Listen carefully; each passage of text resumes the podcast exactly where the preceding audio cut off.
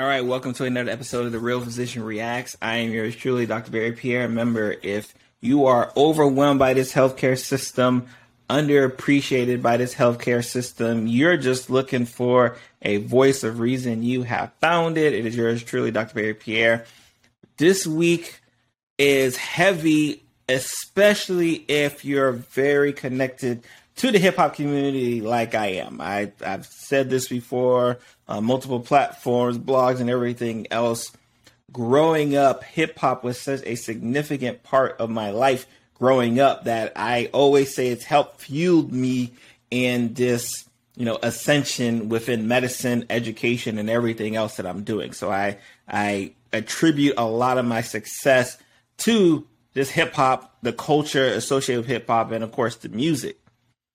And this week, obviously, it's not like a blog site, right? Like, you know, we're not going to be talking like, you know, all about details about what happened, right? But we lost a another another artist, hip hop artist, Takeoff, um, who was a part of the Migos and new group Unc Phew. So we lost him um, to you know some violence. Uh, and what strikes me every time this happened, right? Just so you guys get an idea where we're going with this tonight. What strikes me every time something like this happens, and obviously hip hop is just kind of the focus this week, but when we talk about other tragedies, we see the same patterns kind of emerge over and over again. It's this aspect of how we, the general public, are able to absorb such tragic news. And if it was just the absorbing of the tragic news, okay, I'd probably have, okay, yeah, that's bad. But not only are we absorbing the tragic news, but we are going right in and like viewing the tragic news, listening to the tragic news. Like it has become, it has become such an issue that not only can we hear about someone's tragic death we can see someone's tragic death, we can hear someone's tragic death until the last moments of their breath. And I've been on record to talk about how in medicine, a part of our training prepares us for this. We understand that when a person walks through your door, they are not guaranteed to walk out your door, especially I'm a hospital physician. We know that that is not a guarantee. I've been through this pandemic, COVID, and everything else under the sun. And even before COVID, it was the flu and pneumonia and every other diagnosis you can think of stroke, heart attack. I understand that just walking into a facility does not mean you are guaranteed to walk out. But as I see with social media, as I see with just technology and the way news is being digested, now the I don't want to say the common person, right? But the general public now has to absorb terrible news, visualize terrible news, and somehow just go about their day. And when I talk about this, I, I, I say this a lot. When I talk about how this occurs, the more common response is, "Oh, we're just kind of desensitized to it. Like we're used to it, so it just is what it is. We're going about our day." And we just had an amazing uh, lecture on the Medicine Monday series, Naisha Garza, who is a grief specialist. And she talks about how when it comes to grief, everyone kind of processes it in a certain way. And even if you're not directly connected, even in an indirect fashion, there's a way we absorb that level of grief that we may feel empathetic towards someone else. So here you have another tragic event occur with uh, a hip hop artist, and like less than 30 minutes, a video is up. Less than 30 minutes, audio is available. To the point where you have to go out your way to try to dodge witnessing someone's final breath. Like this is something that when I was a internal medicine resident was one of the toughest conversations I used to have to have as a resident, like that final conversation with a family member or even sometimes with a patient that, hey, I don't think you're going to make it. I don't think your family member is going to make it. or even worse, your family member did not make it, and I'm sorry. But here, when we fast forward, especially in this day and age, where I'm able to witness death at such a pace that the only way I can cope, quote unquote, cope with it is say, oh, I'm desensitized. We should not, as a society, we should not be okay with being desensitized to someone's tragic death or just death in general. We should feel a certain way about someone's death. We should feel a certain way about witnessing someone's death. In fact, we should feel a certain way when we have to hear it.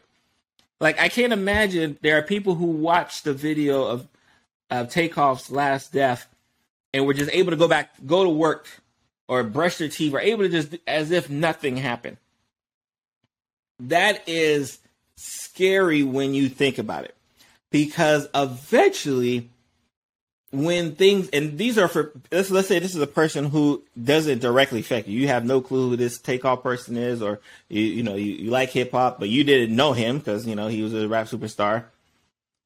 But imagine when someone close to you is now affected. Imagine when a close family member, a close friend faces an untimely event if you're telling me that you can somehow watch and listen to someone's last breath and feel no emotion, but somehow you're able to take someone's who's closer to you and witness and listen to their last breath, but like be okay to be like, oh no, that's okay. This I'm hurt for. Like, I think that is where you know, we have to ring the alarm, especially as healthcare professionals and mental health advocates, to understand that it should not be okay. More importantly, it is not okay for the phrase that I am desensitized to someone dying in front of me. Like, that is not a phrase that we should be okay saying. And as as we will continue to move forward, because again, as I'm recording this, I'm about two days out since the news. As we continue to move forward, everyone will kind of go back to like, hey, like if they didn't do it that same day, like, all right, all right, back to normal. But you're gonna have people who were in his radius, in his circle, his family members, his close friends, who aren't just gonna be able to kind of bounce back. But they're gonna witness the world act as if nothing happened on a fateful Tuesday morning. They're gonna they're they're witnessing the world say like, oh, all right, I'm good to go. Like that is the problem and the concern that I think we have. That as especially as a healthcare professional and mental health advocate, uh, you guys know my wife, you know, mental health counselor, mental health extraordinaire. She's one of the biggest reasons why, like, I focus even from a healthcare standpoint on mental health because I recognize that, hey, this is important. Like this is something that as a physician, I can't only focus on which medication will bring your blood pressure down. I can't focus on which medication is going to help control your blood sugar or which is going to control your um, your uh, your cholesterol. I can't focus on that.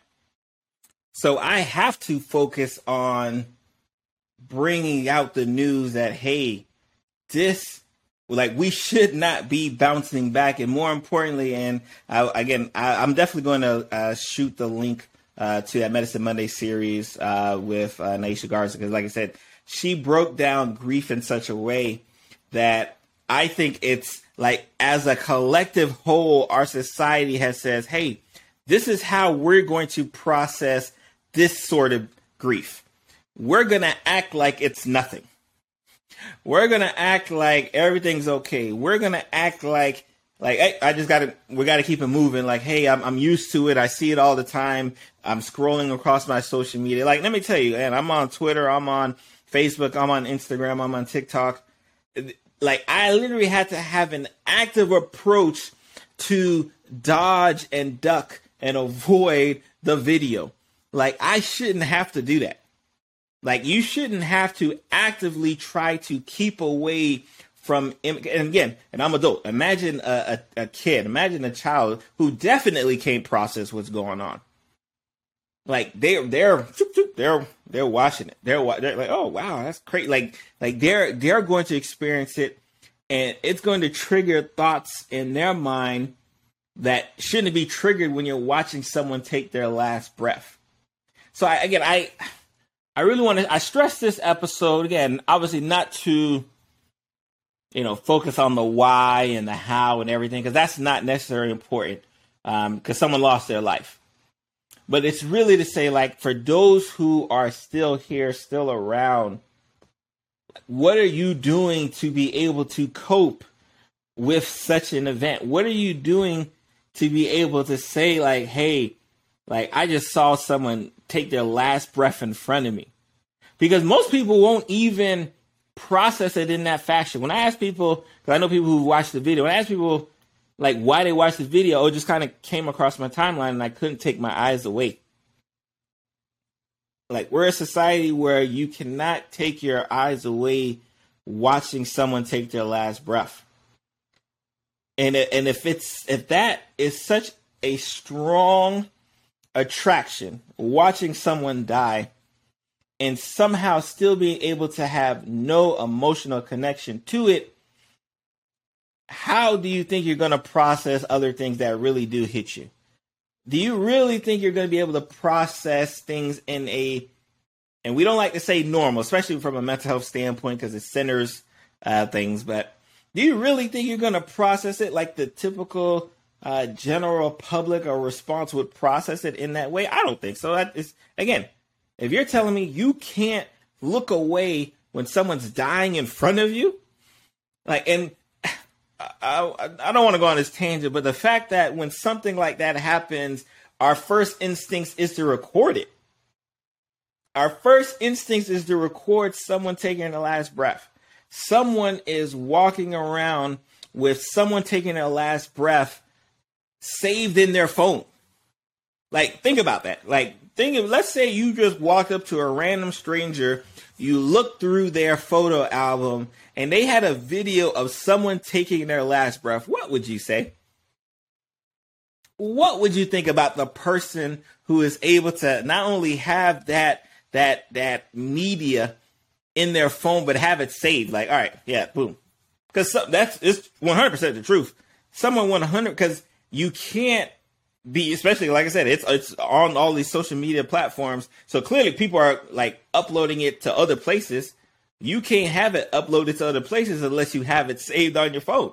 So people have people have this item and again it happens often more often than not people have these types of items saved on their phone right next to like the food they ate last night right next to their kids right next to you know a concert they went to like that is that's wild y'all that is wild that's concerning and I wouldn't be me if I didn't say it. Again, you know, real physician reacts. I gotta give my I gotta give my thoughts. And I understand this is a different generation. I understand that there are certain things that just work differently. I, I remember I went to a wedding a few years ago. And fortunately, I wasn't in the wedding, which was amazing because a lot of times I'm in the wedding, so it's a whole different responsibility. But I wasn't in the wedding; I was just a guest in the wedding. And as the groom was coming down, everyone pulled out their phones to record it. It got so bad that people stood in the way of the photographer who was paid to actually record the event. And they had to be told, like, hey, can you move down? Can you move out of the way? Because people had to record it. Like they had to flip their phone on and record it. So like the the chain reaction that goes on in a lot of our minds to say, like, hey, I see something happening some event, significant event happening, whether it be a wedding versus whether it be someone dying, I need to record it to have it on my phone as my personal record.